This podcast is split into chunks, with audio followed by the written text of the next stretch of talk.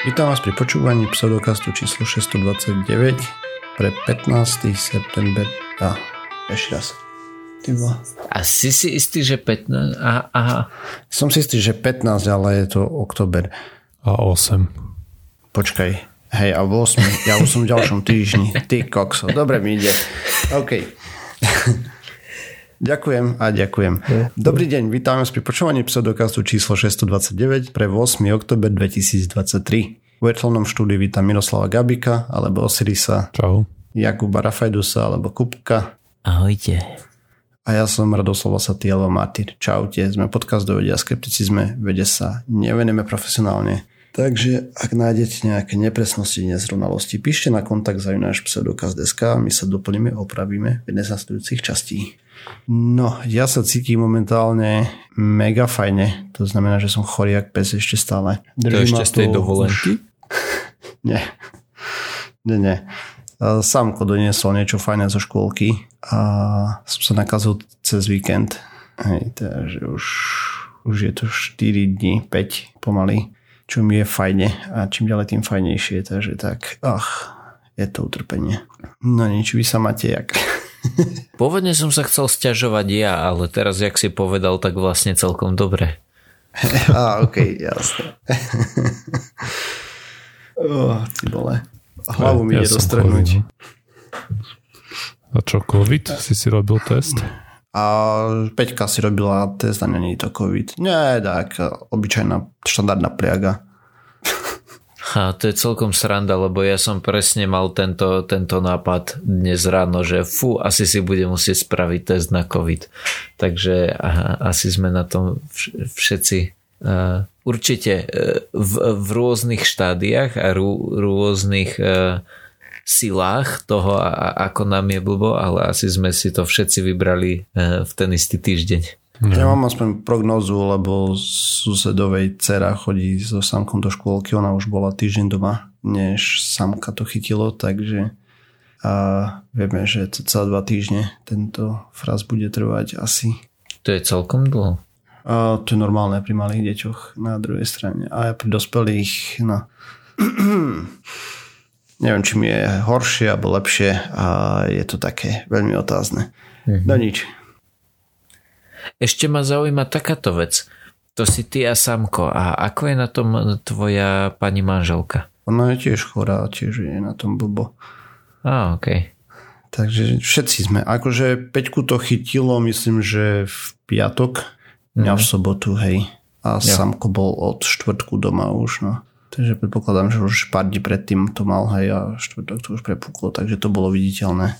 Takže doma máš najsilnejšiu imunitu, keď si odporal uh, posledný. Alebo si aj, iba najviac umýva ruky.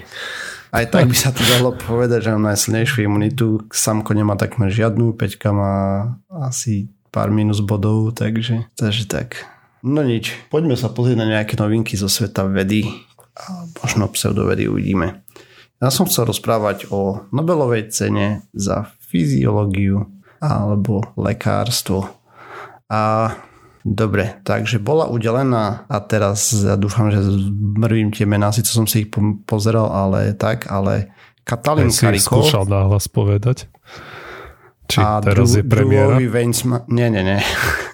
OK, takže Kat- Kata- Katalin Karikov, ona je pôvodne z Maďarska a Drewovi Weissmanovi, ten je z Ameriky.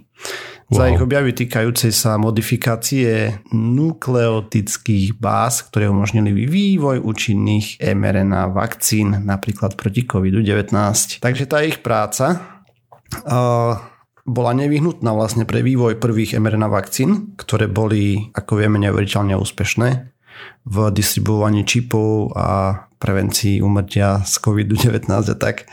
A to distribuovanie čipov je samozrejme vtip. A ich objavy tiež otvorili nové možnosti pre vývoj em er en á vakcín proti iným chorobám, ako je napríklad rakovina, há í vé, AIDS a tak ďalej. V dvetisícpäť publikovali štúdiu s názvom Potlačenie rozpoznávania er en á a toll-like receptormi, vplyv modifikácie nukleozidov a evolučný pôvod er en á. No, a teda oni nukleozidov alebo nukleotidov, oh, do čerta, neviem písať. Dobre. V štúdiu ukázali, že modifikáciu jednotlivých nukleotidov em er en á dokážu znížiť zapalovú reakciu normálne spôsobenú em er en á molekulami. Takže aký tam bol predpoklad? Hej, vlastne tá výroba celých vakcín na báze vírusov, proteínov a vektorov si vyžaduje kultiváciu buniek vo veľkom meradle. Tento proces je náročný na zdroje a obmedzuje možnosť rýchlej výroby vakcín a pri reakcii na pandémie je to priam doslova brzda, hej, ten starý proces. A výskumníci sa dlho pokúšali vynúť technológie vakcín nezávislo od bunkovej kultúry, čo sa však ukázalo ako extrémne náročné. V devätnásťstoosemdesiatych rokoch niekedy výskumníci prišli na to, ako in vitro transkribovať em er en á, ale mali pár problémov. Ten prvý taký kritický bolo, že trebalo sofistikovaný lipidový nosič a hlavne... A ten najdôležitejší bol, že tá em er en á, ktorú transkribovali, bola, alebo takto produkovala brutálnu imunitnú reakciu. Ako imunitný systém tam spúšťal doslova cytokinové búrky na to, hej, a tak proste brutálne zapaly, prišiel trhať, vraždiť a tak a bolo to dosť nebezpečné. Takže po prvotnej vlne entuziazmu na technológiu prišlo brutálne ochladenie, čo sa tohto týka. Len tajmým chodom napríklad tá Kariko, čo produkovala veci, tak jej boli potom zamietané granty a, a znižili jej plat. Hej, mimo iného. Za to, že sa tomuto venovala. Lebo to vyzeralo ako úplne slepá cesta. V rokoch V devätnásťstodeväťdesiatych rokoch bola asistentkou odbornou na Pensylvánskej univerzite a stále sa snažila prísť na to, ako používať em er en á. A nemala veľa podpory, to som tu už spomínal v tom čase. A novým kolegom na jej univerzite bol imunológ Drew Weissman. A zaujímal sa o dendritické bunky imunitného systému. On prišiel potom k nej s kopcom nových nápadov a celkom dobre vlastne spolu interagovali a skúmali, ako rôzne druhy er en á reagujú s imunitným systémom. Vlastne tam sa pojal ich výskum. A si všimli, že dendritické bunky rozoznávajú in vitro transkribovanú em er en á ako cudziu látku, čo vedie k ich aktivácii a potom uvoľnenie zápalových signálnych molekúl, to znamená cytokinov, tým pádom brutálny zápal a celé zle. No a začalo ich, teda ich zaujímalo, že prečo tá in vitro transkribovaná em er en á bola rozpoznávaná ako cudzia, zatiaľ čo em er en á z cicavčích buniek nepôsobila takúto búrlivú reakciu imunitného systému. No oni si uvedomili, že niektoré kritické vlastnosti musia rozlišovať rôzne typy em er en á. em er en á a teda z er en á obsahuje štyri skratené bázy A, U, G a C, ktoré zodpovedajú A T G a C v dé en á písmenám genetického kódu. Ale videli, že bázy v er en á cicavčích buniek sú často chemicky modifikované, zatiaľ čo v tej transkribovanej em er en á nie.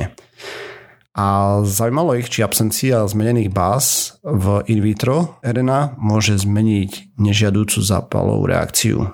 Aby to preskúmali, produkovali rôzne varianty tej RNAčky, z ktorých každá mala jedinečné chemické zmeny vo svojich bázach a tie dávali vlastne na test tým dendritickým bunkám. Výsledky boli pozoruhodné. Zápalová odpoveď bola takmer úplne zrušená, keď boli do em er en á zahrnuté modifikácie báz. Čo vlastne spravilo, to bola úplná zmena paradigmy, hej, v ďalšom chápaní toho, ako bunky rozoznávajú a reagujú na rôzne formy er en á. A Weissman aj Kariko okamžite pochopili, že ich objav má hlboký význam pre použitie RNAčka a konkrétne em er en áčka ako možného terapeutického nástroja. Zároveň mali ďalšie štúdie publikované v roku dvetisícosem a dvetisícdesať, kde ukázali, že dodanie s modifikovanými bázami výrazne zvýšilo navyše ešte produkciu proteínov v porovnaní s nemodifikovanou er en á. A účinok bol spôsobený zníženou aktiváciou enzymu, ktorý reguluje produkciu bielkovín. Prostredníctvom vlastne týchto objavov ukázali, že modifikácie báz znížili zápalové reakcie a zvýšili produkciu proteínov. Tým pádom odstránili kritické prekážky ku klinickým aplikáciám em er en á. No, A treba povedať, že tento ich výskum bol neskutočným prínosom pre praktické používanie a následne v dvetisícdesať a ďalej viacero spoločností sa začalo em er en á zaujímať. Sledovali hlavne vírusy proti Zika a MERS-kov a posledná uvedená úzko súvisí so SARS-kov dva a po vypuknutí pandémie kovid devätnásť boli rekordne rýchlo vyvinuté dve vakcíny a em er en á s modifikovanou bazou kodujúce povrchový proteín SARS-kov dva. Mali účinky okolo deväťdesiatpäť percent a obe vakcíny boli schválené už v decembri dvetisícdvadsať, čo bolo pôsobivá flexibilita a rýchlosť, s akou mohli, môžu byť em er en á vakcíny vyvinuté, ak sa na to hodí dosť ľudského kapitálu. A zároveň to pripravuje pôdu pre použitie tejto platformy pre vakcíny proti iným infekčným chorobám. Ako som spomínal, na niektoré druhy rakoviny napríklad, hej. A taktiež kopec ďalších variantov sa vytvorilo, hej, ako sa reagovalo na SARS-kov dva na základe tejto technológie. A spolu bolo podaných viac ako trinásť miliárd dávok vakcíny na celom svete.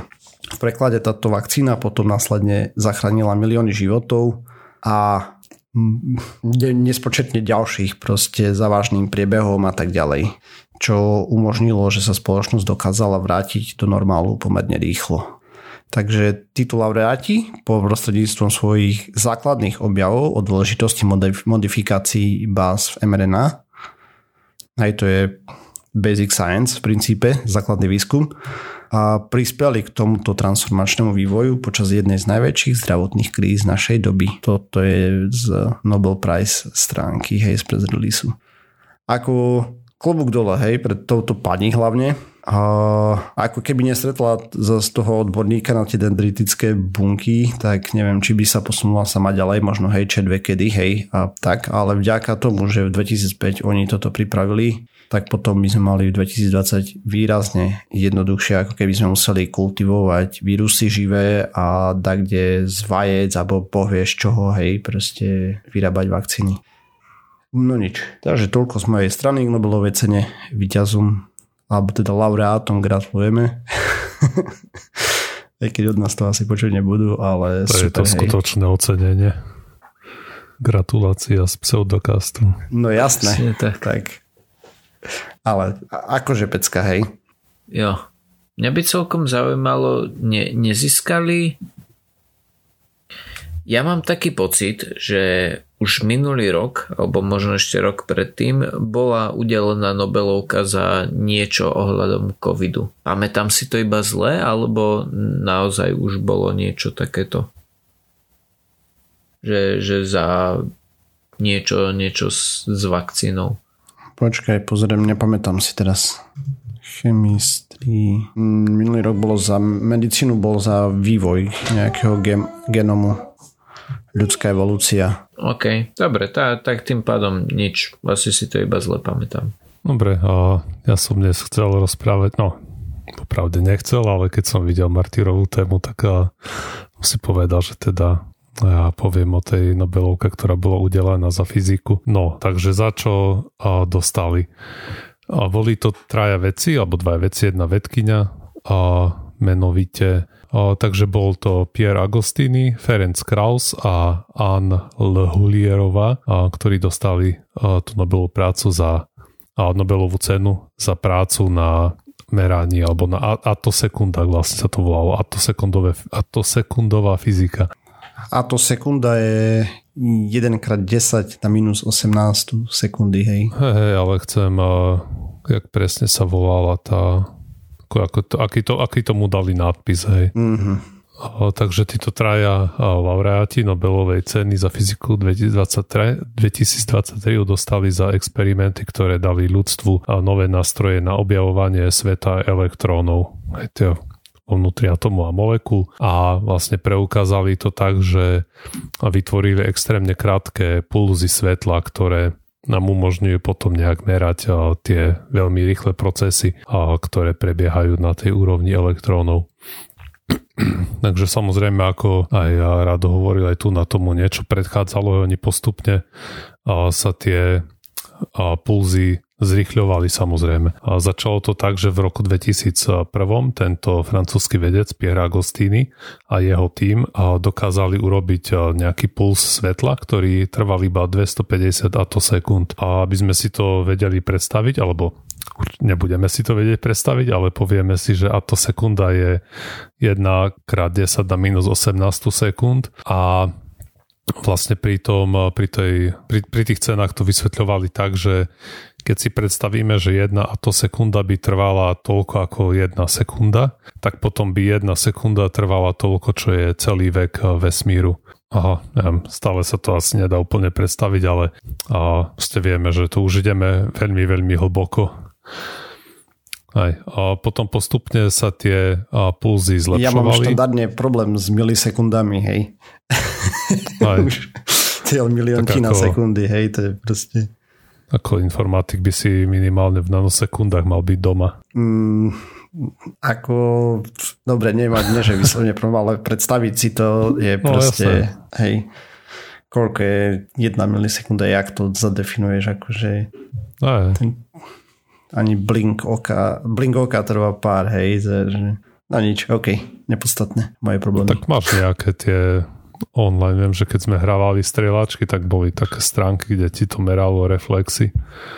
A hej, tam to hej. išlo aj ne, niekoľko stovák milisekúnd, takže tam už sa to dalo hej, zhruba predstaviť. Tak vieš, ako máš latencie v milisekundách a podobne, hej, čítanie z diskov bolo a tak. No, hej, hej. Ale ako to bolo také, neviem, ste niečo v reálnom živote, čo poznáme, čo, kde som si mohol aspoň ohmátať tie milisekundy v praxi. Tie hry spočívali v tom, že neviem, sa objavil štvorček a trebalo kliknúť aj čo najskôr potom, ako sa objavil. No tam neviem, koľko tam, to ide nejaké stovky milisekúnd. No, a, takže... Takže ako som hovoril, aj v tom dvetisícjeden bol ten rekord dvestopäťdesiat atosekúnd, ten puls laseru a potom tá Lehouillerová a jej skupina to prekonala v roku dvetisíctri zo stosedemdesiat atosekúnd a v dvetisícosem zase ten tretí, Ferenc Krauss, a to orezalo viac ako po polovicu na osemdesiat atosekúnd a momentálne Guinnessov rekord na ten a najkrajší, najkratší puls svetla drží tým chlapíka, ktorý sa volá Werner a tá hodnota je štyridsaťtri atosekúnd. Kto vie, hej, oni hovoria, že možno by sa to dalo dať aj do nejakých jednotiek atosekúnd a že to je taký limit súčasnej technológie, ale samozrejme to je trošku s otáznikom. A jak to robia? Teraz... tá... Normálne, zapnú, veľmi, rýchlo, veľmi rýchlo to zapnú a vypnú, presne. No tak. Ja rozumiem. Cvaknú vypínačom veľmi rýchlo. No. Neviem, to už je asi na takej úrovni, že môžeme povedať, že sa tam deje kúzlo. Mm. Mňa by skôr zaujímalo, ako to dokážu merať. Akože uh, rozumiem, nic, že dokážu... To dokáže merať. Oni dokážu merať úplne šialené časy. Nie? Ja neviem. Dokážu. Ja totiž ne, neviem, že čo, čo si povedal práve. Či, alebo teda tak, že čo je ten nic, či čo to? To je ten ústav, ktorý uh, štandard je značný v Amerike, čo robí práve tieto super presné veci. Uh-huh. Uh. No a teraz uh, je otázka samozrejme, či ešte chceš to rozviesť? Nie, len že nist, nie nic. Nist, mhm.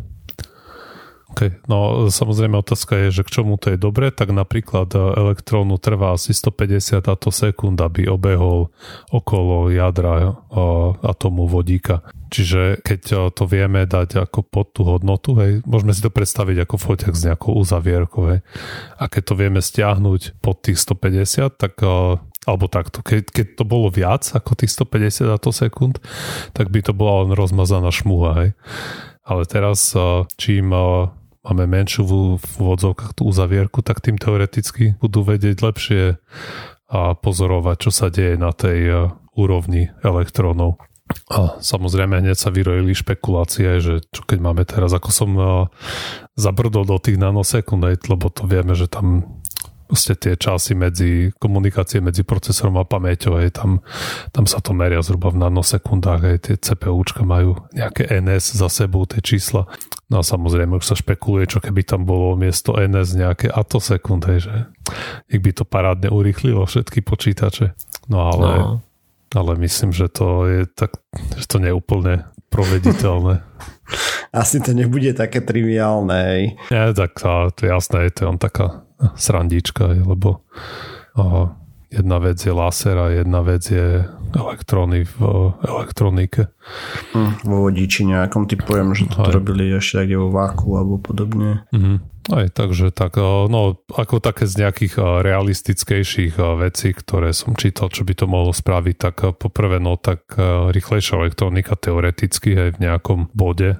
Kto vie, na čo by sa to dalo ešte využiť, tie tie lasery ako také, alebo tie pulzy, a potom teoreticky to môže niečo urobiť v chémii, keď sa nám podarí proste lepšie poznať, ako to funguje na tej elektrónovej úrovni. Alebo mm. napríklad efektívnejšie, neviem, solárne panely som čítal, alebo nejaká ešte čistejšie zdroje energie by s tým vedeli produkovať, aj keď neviem, neviem veľmi si to predstaviť už ako. Ale tak to asi býva, že mm. tie je takéto, nechcem povedať úplne základný výskum, lebo nie je to základný výskum. Je to dosť, mi to príde ako pokročilý výskum, ale a ťažko predvídať, a k čomu to môže viesť a kde to môže byť napomocné. Aj to em er en á je pokročilý výskum, hej, ale je to základná veda. Proste na začiatku hej, akože, nevieš, na čo ti to bude. Hej, že to hej, akože v tom zmysle jasné, že je to základné, že nie je nie je praktická aplikácia zatiaľ známa aj nejaká. Hej, že nerobíš proste aplikačný výskum nejaký alebo podobne. Mm.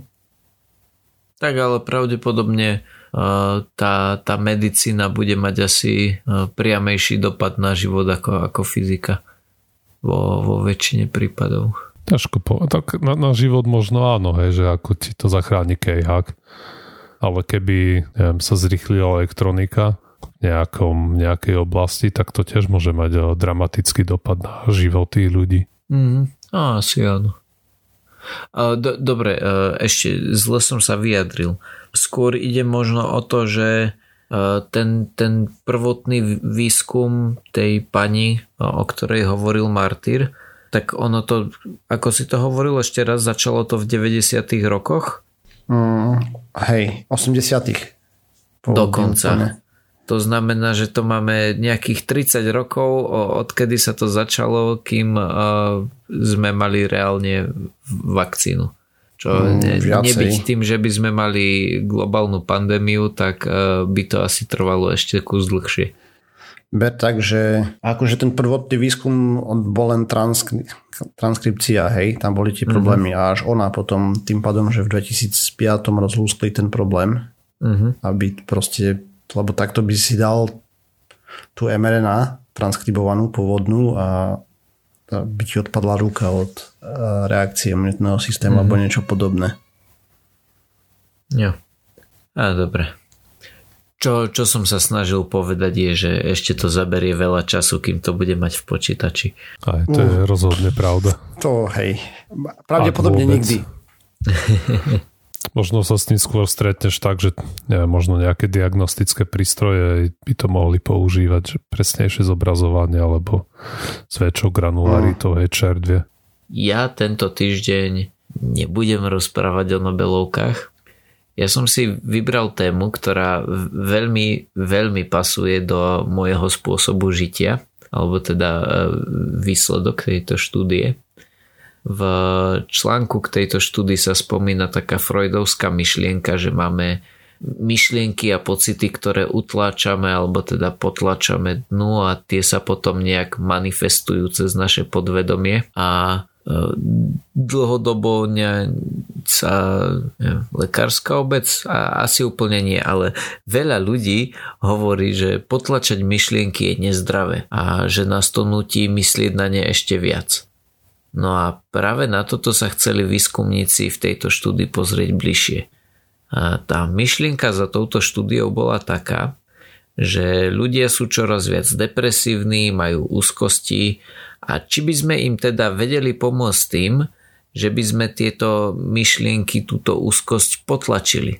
Ej, to znamená, že vy, vy, vyriešiš tá, takéto tradičné, že myslím na toto, je mi z toho zle, tak na to nemysli.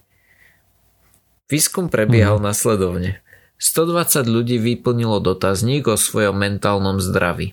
Výskumníci chceli mať prehľad, že ako sú ľudia na tom, ale nikoho na základe dotazníka zo štúdie nevylúčili.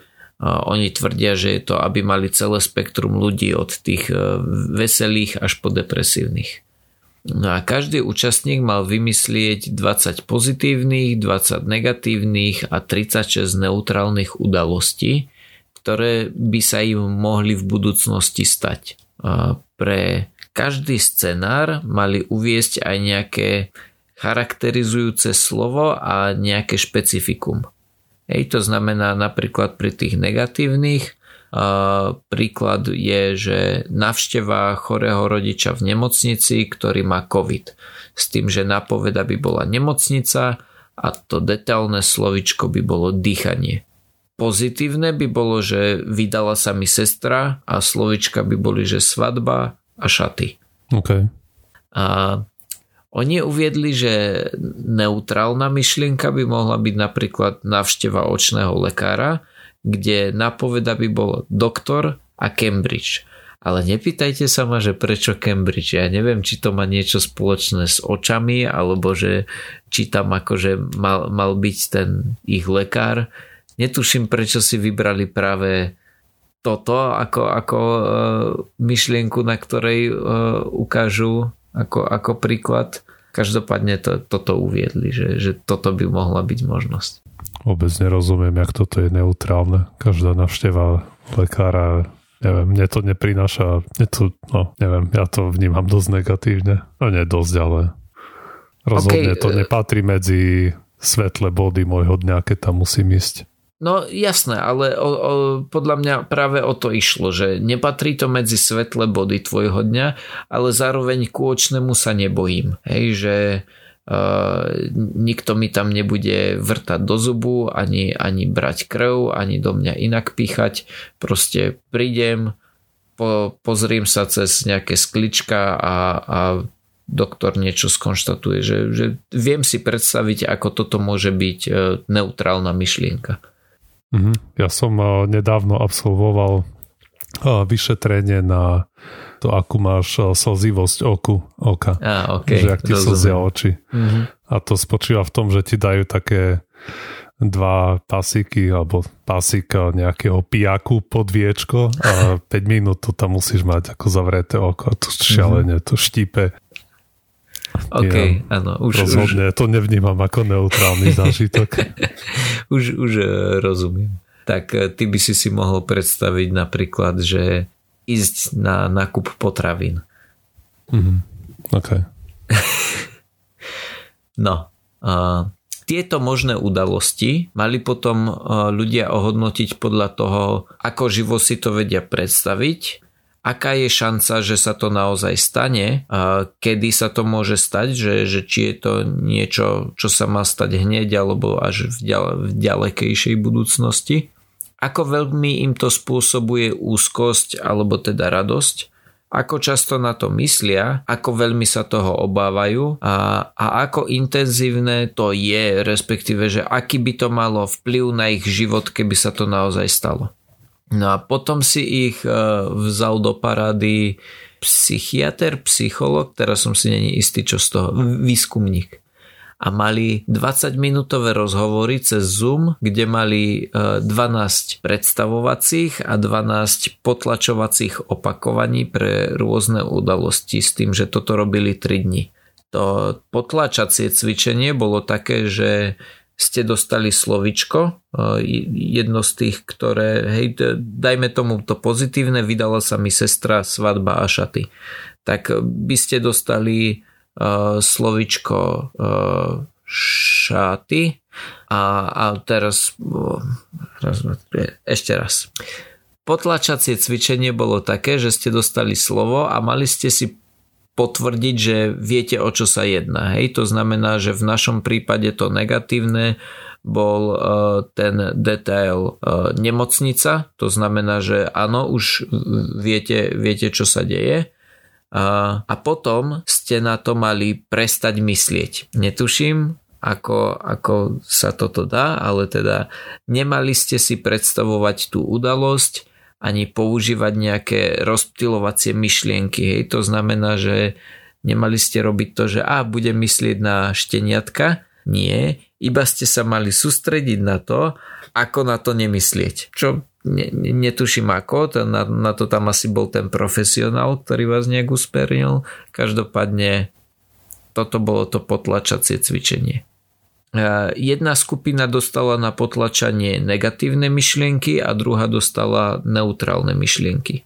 Opačne v tom upevňovaco predstavovacom cvičení dostali to slovičko a mali si čo najživšie predstaviť tú udalosť. Hej? Že dostali svadbu a teraz si si mal predstaviť tie šaty a sestru, ako tam tancuje.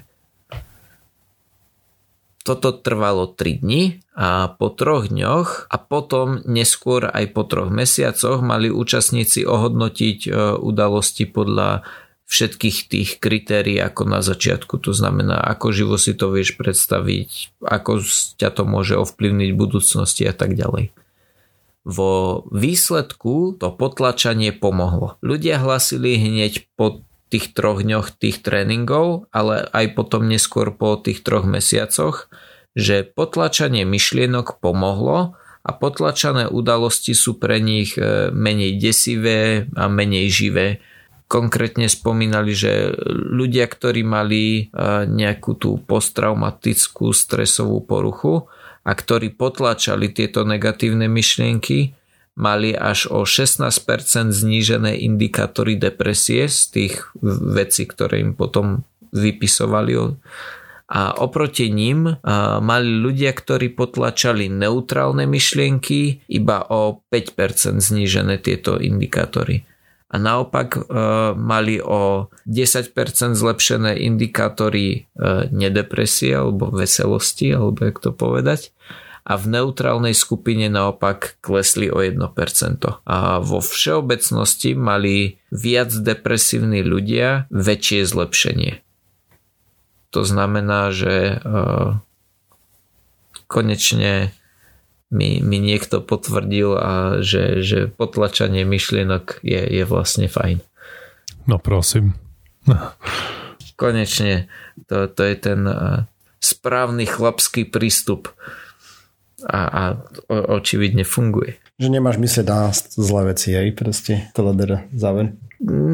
A, áno, asi, asi hej. Že, že máš sa nejakým spôsobom naučiť, že veci, na ktoré, ktoré ťa tam akože otravujú, že a toto sa môže stať, ach nie, tak si povieš, že ne, ne, ne, nezaujíma ma to, neriešim, idem ďalej.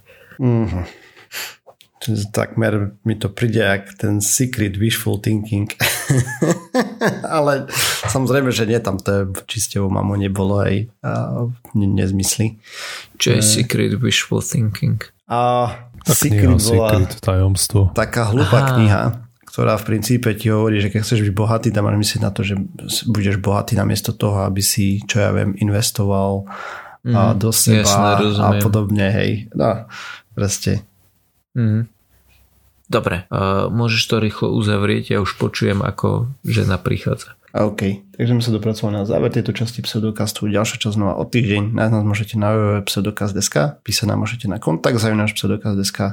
Okrem toho sme na sociálnych sieťach, Facebooku, X-ku, YouTube a tak ďalej. Ak nás chcete podporiť, zdieľajte, lajkujte, dávajte recenzie na toto podcastové čuda, iTunes a tak. A príďte nám napísať na Discord. Čaute. Čau. Ahojte.